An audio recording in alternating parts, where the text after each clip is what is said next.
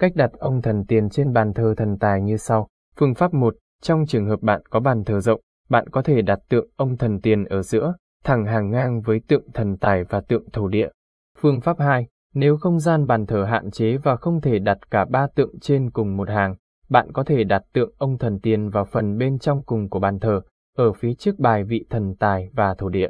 Sau đó, bạn có thể đặt tượng ông địa ở tay phải và ông thần tài ở tay trái. Giọng đọc cung cấp bởi Trung tâm Không gian mạng Việt Theo.